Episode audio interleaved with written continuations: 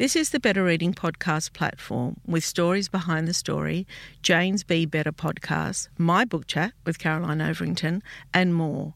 Looking for a particular podcast? Remember, you can always skip to it.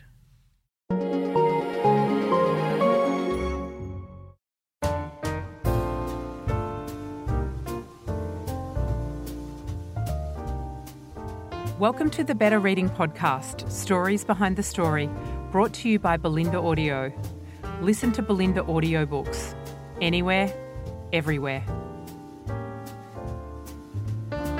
Hi, this is Cheryl Akle from the Better Reading Podcast Stories Behind the Story. We talk to authors about how they came to tell us their story. Charlene Carr, welcome to Better Reading. Thank you so much for having me. Yeah, so Charlene's in Canada. I'm in San Francisco. I mean, the world is getting smaller, right? Absolutely. yeah.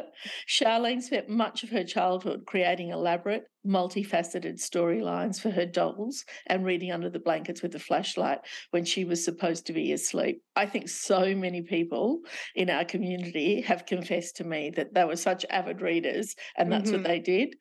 Uh, Charlene's also a bit of a nomad. She's lived in four countries and seven Canadian provinces. After working an array of mostly writing, writing related jobs, she decided the time had come to focus exclusively on her true love novel writing. She's written a book. It's called Hold My Girl. Um, it's her 10th novel, and she rec- recently received a Canada Council for the Arts grant to revise her next novel. Well, congratulations. Thank you so much. Yeah. Well, you actually um, you don't look old enough to have done all those things, but anyway. Let's delve into your career. So tell me firstly where you were brought up, where you grew up, and then why it is you started moving. Uh, so I was raised in Toronto for the most part. Yeah. Uh, just before I was 15, my parents moved me to New Brunswick, which is a very small town called Riverview. Um, and so I graduated from high school there and wanted out. yeah. uh, and I didn't actually go that far. I went to college for a year in Prince Edward Island and then a couple of the other provinces doing French programs, intensive programs. So I lived in British Columbia, I lived in Quebec. Um, then I moved back to New Brunswick, finished my degree. During that, I also moved to England and Poland mm. for small stints. You know, you sound here, like an Australian. There. so you just all the like, moving around. yeah, because we move around so much. But I think you're right. I think Can- Canadians move around a lot as well, don't they? Some do. Yeah. yeah. I also know lots of people. Who, my husband, for example, um, you know, he was born and raised in Nova Scotia. He lived in New Brunswick for a little while, which isn't very far away. Newfoundland isn't very far away uh, yeah. And so I think you asked how that led to my writing as well. Yeah, well, firstly, where where was the longest you lived? I'm just trying to work out the influences that that absolutely. That so, I mean, Toronto was 15 years, mm-hmm. uh, or almost 15 years, and then the longest I've lived outside of that would be Nova Scotia. Mm-hmm. Um, I first moved here in 2007, but then I had about four and a half years in Newfoundland. So mm-hmm. I'd say my biggest influences are certainly Nova Scotia and Ontario. Mm-hmm. Yeah, as far Did, as you know, forming me. mm. Did you ever go to Australia? No, I haven't. I'd oh, love wow. to one day. Yeah, yeah. Um, okay, so you've tell me what how your career panned out before you decided that you're going to write so what did you do what did you study at, at school um, mm-hmm. and was it that you always had the urge like you know a story in your head the whole time um from when I was a child, being an author, being a writer is always something that I've wanted to do. Now, I never really thought that it would be the main thing. It was always, I'll be a teacher and an author, I'll be mm-hmm. a social worker and an author, a veterinarian and an author. Um, and so I went to school. I studied English literature. I have a BA and an MA in English literature, and then a Bachelor of Journalism, which of course relates to writing as well. Um, and I worked an array of jobs, as I said. Uh, the one that really transformed my focus into writing was I actually quit um, a job that I was working in that was giving me a ton of stress, sold my house so I would have a safety net, and decided to start a communications business with the goal of with all the wonderful free time I would have on my own schedule. yeah, right. Diluted. Yeah, exactly. I mean, when I was starting out, I was probably working 60 to 70 hours a week to make ends meet and, you know, mm. trying not to touch that nest egg.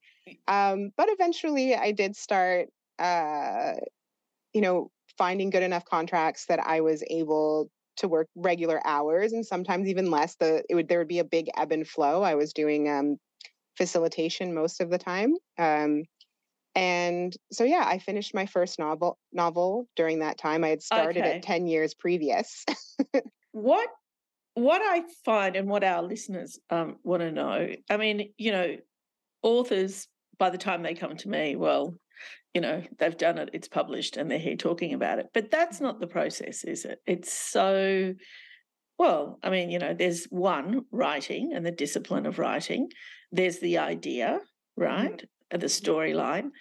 And then there's getting published, which is as big as the other two, right? Yes. Tell me and about so, that. Well, I'm saying I finished writing that first novel when I uh, went into business for myself, but I had started it 10 years previous. Yeah. So there is a lot um, that goes into that. And so when you say getting published, do you mean those first novels or Hold My Girl? Because there's a very different process. Okay, now let's start with the first ones and we'll talk about Hold My Girl as well. All right. So I had sent that manuscript out to a couple of local publishers and I got really lovely feedback, but nobody took it on. Was it fiction? It was fiction. Yeah, it was a ah, novel. Uh, mm-hmm. Um, and so I didn't really know what to do from there. I knew that for bigger publishers, you needed an agent. I had no idea how to get an agent. I because of my studies and my focus, I'd never really read anything but very literary fiction, the type that is studied in universities. And I knew that what I was writing at the time wasn't quite that.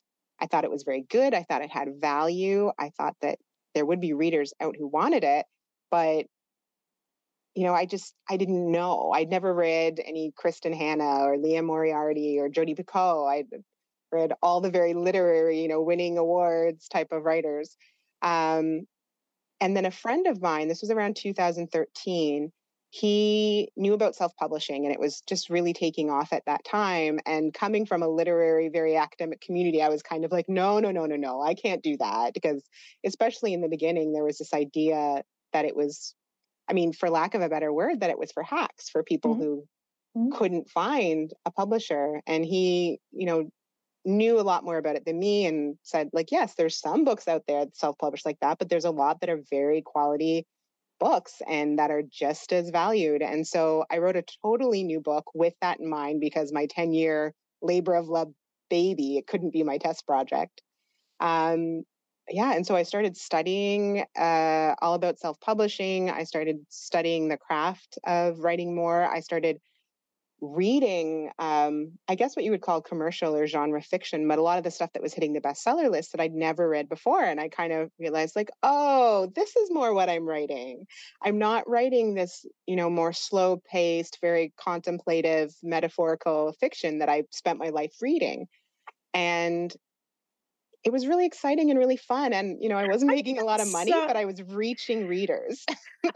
such an interesting discovery. Mm-hmm you know, that you discovered that about yourself, that here you are. I mean, it's, you know, genre is such a big topic. I mean, funnily enough, only last night I was talking about genre with our community um, because we were talking about the romance genre, and people mm. tend to pigeonhole that that genre and say that you know it has no value because it's you know it's considered commercial fiction but it's also feel good and whatever but i was certain that our community don't just read one genre. So I asked them last night live on Facebook, and I was dead right. They read across all genres. And I think the thing is, genre is just to kind of try to categorize, but when it mm-hmm. comes to a, a quality book, it can be any genre. I Absolutely. mean, look at C.S. Lewis, look at J.R.R. Tolkien. Uh, well, it's, it's fantasy. Sto- it's all about story, right? Mm-hmm. Yeah and whatever Absolutely. that that category that story but also you know too i mean you know we all know that genres was made up really it's a marketing term in a, a absolutely mm-hmm. yeah anyway back to you to give people an idea of where where they're looking yeah. and what they're going to want to find and i read across all genres too there are some that I tend to go more toward. But certainly, if if the quality of the writing is there and the story and the Mm-hmm. characterization, it could be about anything. Mm, Mhm. mm, Um, yeah. So I, as I mentioned, you know, I was finding readers, I was connecting to them, and I was really enjoying it. And so I turned that book that I had written specifically for self publishing into a series of standalones. And then after that, I decided to publish that 10 year baby, self publishing. And then I did a trilogy. And as I was learning more and more, um, I was realizing how much this is a business if you're going to. And in the community, it's usually called independent publishing rather than self. Um, and it's because you become basically a small independent publisher and you've got to do everything for yourself or hire it out. And if that's not something you're inclined to, which I wasn't, I mean, I think I was doing okay at it, but it was draining me and it mm. was taking away my energy and my spark for writing. Well, because what you do then is you have all the back end, like the distribution, the mail, the how do you connect with your readers, the discovery. I mean, there's so much. Advertising, mark, Ev- yeah, marketing, yeah. Yeah. yeah, it was really a lot. And so when I finally became a mother, I realized that I just didn't have the mental or emotional bandwidth to be an independent publisher, an author, and a present mother. And something needed to go. and so, you know, So obviously, couldn't it get rid of the writing. children. It wasn't going to be my baby. exactly. So well, I keep the baby. yes, yes. Um, so I specifically wrote Hold My Girl with the goal of finding an agent and finding a publisher. And so that was a whole new journey. Okay, I want to talk about that. So, do you think you wrote it, like even the storyline, that you wrote it for a different audience, a different purpose? Tell me what the difference was in Oh. writing your others compared to writing Hold My Girl. I think I certainly I think it's a very similar audience for my other books. And so the main difference really was making sure that there was a hook, that there was something that in a sentence or two could get people really interested and really intrigued. You know, to get past that slush pile because Mhm. a lot of agents as I did my research I learned it wa- it's not unusual for them to get anywhere from 100 to 300 queries a day. And Mhm. so they might not read the whole thing. I needed to come up with an idea that and, and it and it worked a lot of times when I tell the idea of hold my girl, I'll say the first, you know, two sentences of that elevator pitch and people will go, so Why don't I you mean, share that that with was us the main now? difference. Absolutely. So it's a dual narrative novel about two women who go through IVF and learn a couple of years later that there has been a switch and their eggs were switched. And so we follow the complications and um, emotional trial that ensues as they both try to become the mother of the one surviving child. So I think that was that was the biggest difference in writing and just thinking about the marketing aspect of it um, in the beginning and Mhm. how I would market it. And I and I didn't think about that for any of my other novels. I just had a story and I wanted to tell it. Um, and this is and you know in, in a way this was the same. I had a story and I wanted to tell it, but I just made sure that it had that angle as well. Mm. Do you think having a child, would you have been able to write that story without having had a child yourself? Absolutely not. And the Yeah. inspiration from it actually came from um, my own experience of having my daughter. So I've been struggling with infertility for over 10 years now. Mm. And five years ago, I, a little, I guess, yeah, five years ago, I had my daughter via IVF. Um, and when she was born, so for those listeners out there, I'm a mixed race Black woman, and she emerged visibly white. And in the first few months, I really couldn't see any of myself in her features. And so I was genuinely concerned and genuinely, uh, um, Ah, right. yeah, just worried that there might have been a switch at the clinic. Mhm. And there were a lot of questions and a lot of fears that prompted uh, during that time. And I didn't really delve into them because it was just too much. Mhm. And so, very thankfully, around the time she was eight months old, and then completely by the time she was a year, her features shifted. I could see myself in her. I had no fear. And that was right around the time I decided to start my new novel because I decided I'd take the first year of her life off. And yeah, when that idea came to me and I started thinking about um, the fears that I could only touched upon before, most specifically, what would I owe to this other woman out there who'd gone through all these infertility struggles the way I had and whose biological daughter I was raising, if there had actually been a switch. And so that's what I used to develop uh, the two characters in Hold My Girl. Mm. And I think it's very universal um, too, because motherhood is such uh, a theme for all of us, whether we're mothers or whether it's just the relationship that we've had with our own mothers or if our mother was absent. I mean, it's a, I think everyone can find something to relate to in the question of what makes a mother. I'm Sandra, and I'm just the professional your small business was looking for. But you didn't hire me because you didn't use LinkedIn jobs. LinkedIn has professionals you can't find anywhere else, including those who aren't actively looking for a new job but might be open to the perfect role, like me. In a given month, over 70% of LinkedIn users don't visit other leading job sites. So if you're not looking on LinkedIn, you'll miss out on great candidates like Sandra. Start hiring professionals like a professional. Post your free job on linkedin.com/people today. Ryan Reynolds here from Mint Mobile. With the price of just about everything going up during inflation, we thought we'd bring our prices down. So to help us, we brought in a reverse auctioneer, which is apparently a thing. Mint Mobile unlimited premium wireless. Ready to get 30, 30, bit to get 30, bit to get 20, 20, 20, bit to get 20, 20, bit to get 15, 15, 15, 15 just 15 bucks a month. So, Give it a try at mintmobile.com/switch. slash $45 up front for 3 months plus taxes and fees. Promo rate for new customers for limited time. Unlimited more than 40 gigabytes per month slows. Full terms at mintmobile.com. Mm. Mm, absolutely. Um, I don't, you know, I don't have children, um, but you know, my mother died uh, last year, and I, you know, I had a you know, good relationship with her. We were migrants, you know, um, she's Lebanese. My listeners would already know this. I, I speak about my um, heritage a lot, um, you know, and things were tough. You know, she mm-hmm. she had the immigration problem and the raising the six kids and not speaking the language that she knew. But you know, a really big, a big full life. She was such a matriarch. You know, she was the, definitely by far the head of the family. And that has been a big loss, you know. So there is so much tied up with motherhood on so many levels. Yeah. Mm.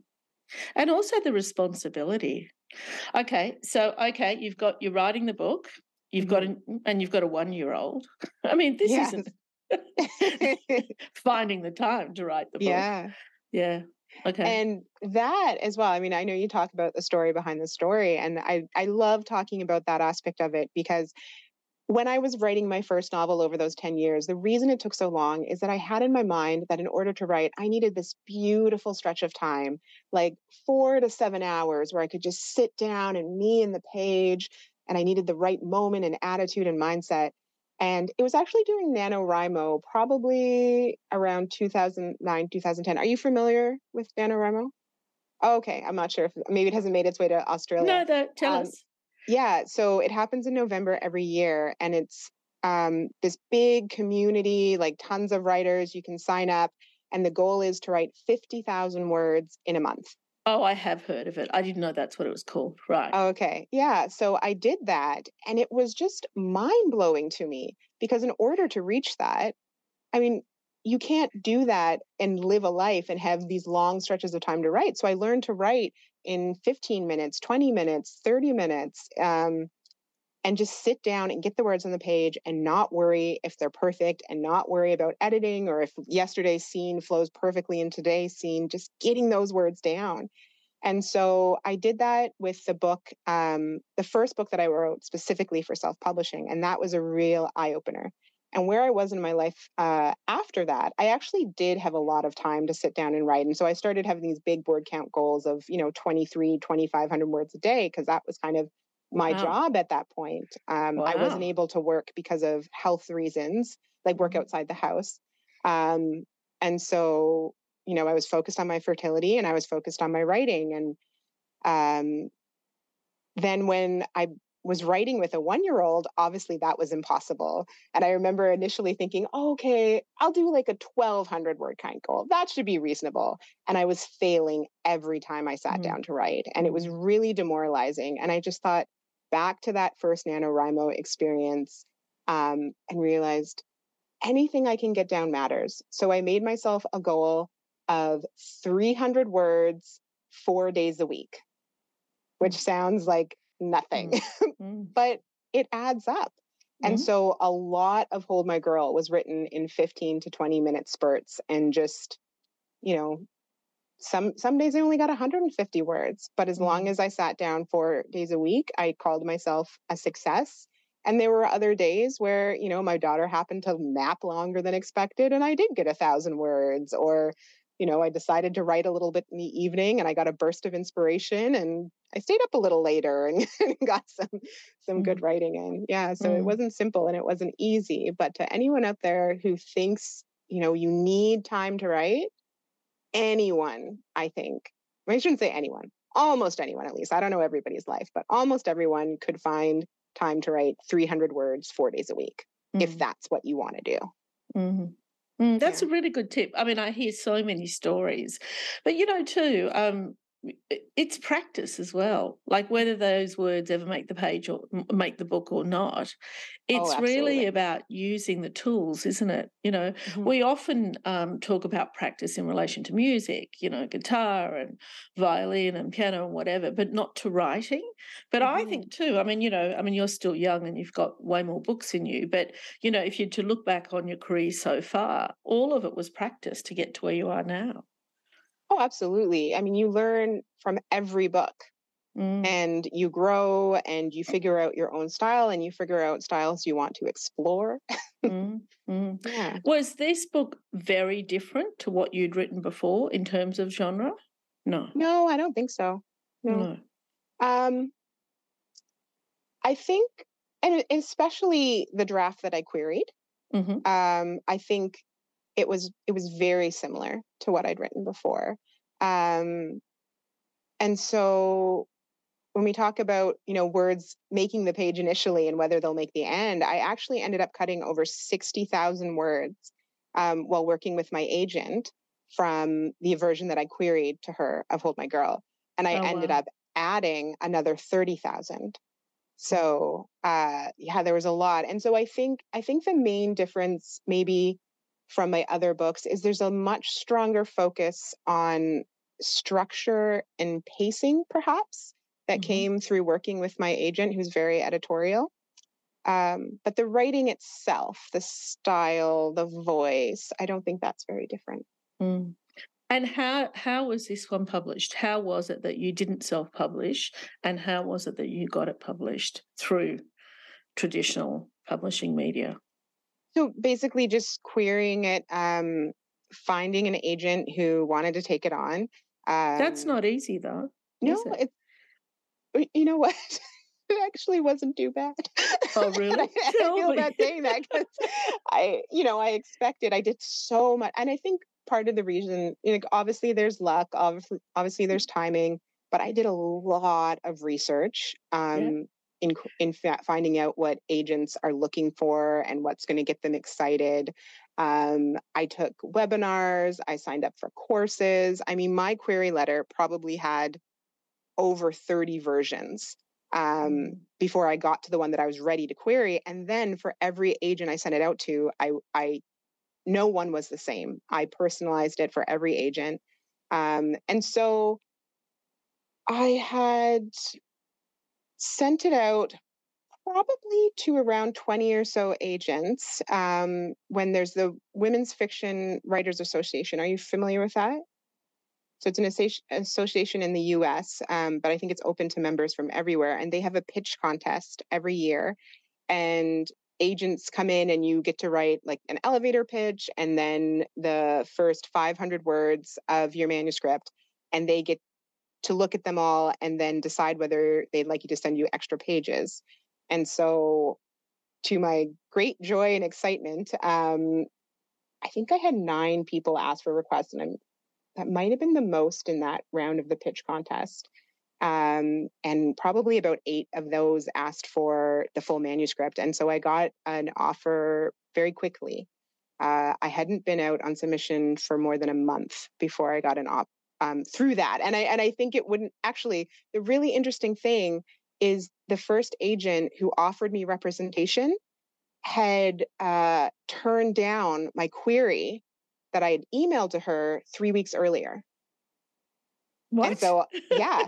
And so Yeah. she has an assistant. So I don't know. And I never ended up asking her um, whether she had ever even seen my initial query or if my assistant just turned it down. And so my manuscript was 120,000 words, which is very long for, you know, what would probably be maybe under a women's fiction genre. Like, unless you're Kristen Hannah, you know, Yeah. like yeah. um, for someone who essentially would be a debut. And the, they actually almost didn't allow me into the pitch competition because of that.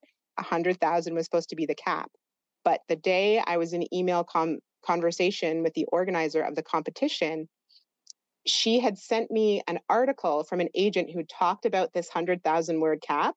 And that same day, that agent asked for my full manuscript Wow. so I was able to use that to get into the competition. So I mean, it was just amazing. And then from that, I let the other agents that I had queried know that I'd have an o- offer of representation. And so the agent I ended up going with um, was someone who kind of jumped on it um, based on that.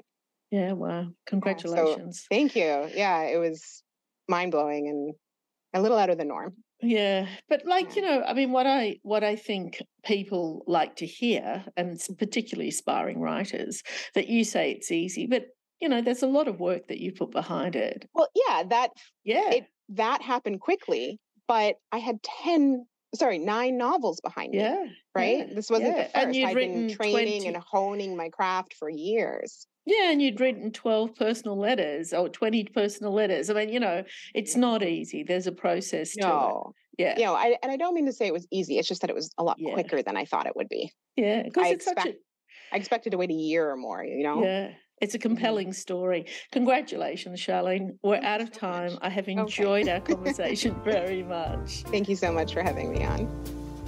If you'd like more information about Better Reading, follow us on Facebook or visit betterreading.com.au. This podcast is proudly sponsored by Bolinda Audio. Bolinda audiobooks are available on CD and MP3 from online booksellers and bookshops everywhere, or you can download from Audible, Google Play, or the iBook Store. We've also created our own app called BorrowBox that's available from both the App Store and Google Play. All you need to do to get it working is to download the app, join your local public library, and you'll gain access to the world's best collection of ebooks and e audiobooks available for you to loan on your phone or your personal device. Bolinda, we're here to enable you to escape, imagine, grow, and be inspired through the power of storytelling. Bolinda Audiobooks. Anywhere, everywhere.